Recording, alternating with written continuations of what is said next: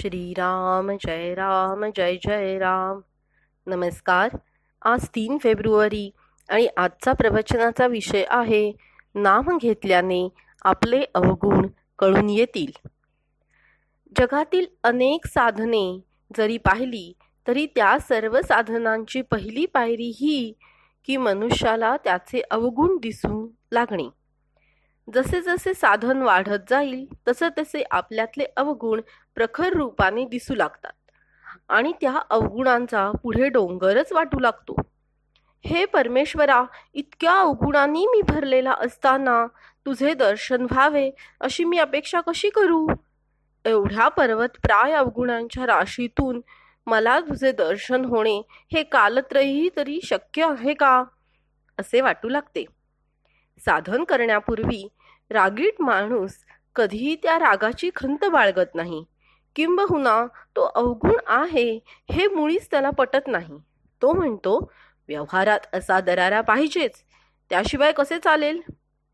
एक साधक मला म्हणाला की अलीकडे मला फार राग येऊ लागला आहे.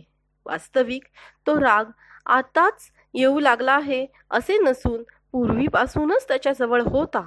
परंतु साधन करू लागल्यामुळे त्याला त्याची जाणीव होऊ लागली किंवा क्रोध वाईट आहे हे त्याला कळू लागले इतकेच.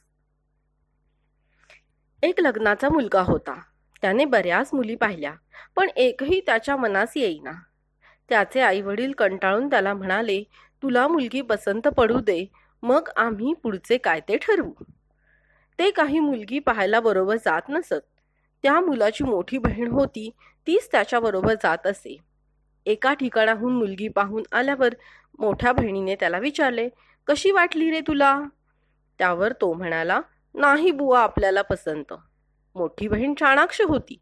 तिने फक्त त्याच्या तोंडासमोर आरसा धरला आणि विचारले ह्या प्रतिबिंबापुढे कशी काय वाटते? तेव्हा स्वतःचे आणि मुलीचे रूप त्याच्या ध्यानी आले आणि तो म्हणाला पुष्कळ बरी आहे.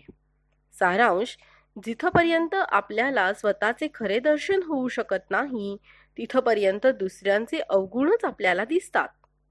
आपल्याला दुसऱ्यांचे जे काही अवगुण दिसतात त्याचे बीज आपल्यातच आहे हे माणसाने ठामपणे ओळखले पाहिजे. तेव्हा दुसऱ्यांचे अवगुण पाहण्याची वृत्ती आपण प्रथम टाकून दिली पाहिजे. दुसऱ्याचे अवगुण पाहणे हा साधा नेहमीचा व्यवहार आहे तो परमार्थ नव्हे. खरा परमार्थ जो असतो तो सतत स्वतःचे आत्मपरीक्षण करीत असतो. त्याला दुसऱ्याचे अवगुण दिसतच नाहीत त्याला आपल्याच अवगुणांचे इतके दर्शन होते की त्या मानाने इतर सर्वजण त्याला परमेश्वर स्वरूपच भासतात आणि हाच खरा परमार्थ.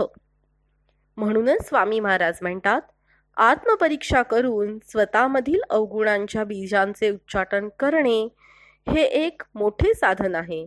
आणि हे साधन साधण्यासाठी नामस्मरणासारखे दुसरे साधन नाही.